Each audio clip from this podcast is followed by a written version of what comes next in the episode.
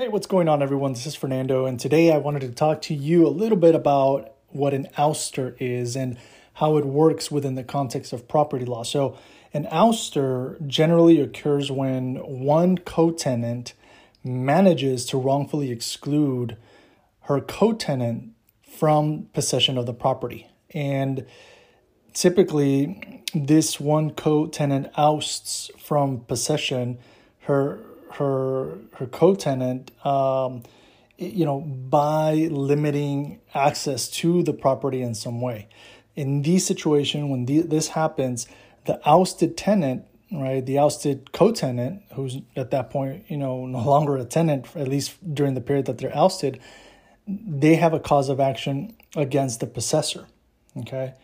So um, you know and the and the action is is not to put the other co-tenant uh, out, right? To put the possessor out of the property, but to regain possession for herself of the property along with the possessor.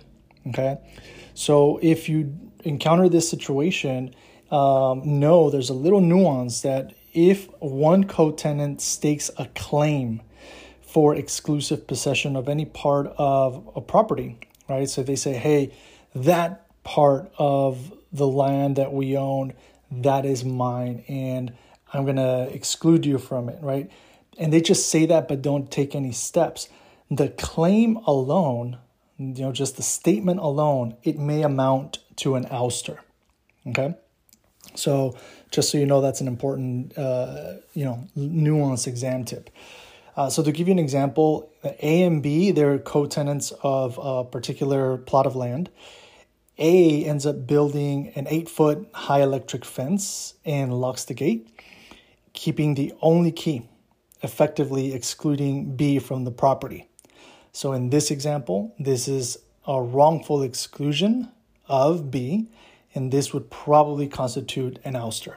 All right, so you just be prepared to pay attention to the facts that are given to you, and uh, if it's in an essay, you know, discuss both parties' arguments with respect to this. And if it's in a multiple choice, you know, just make sure that you are able to select the correct answer choice.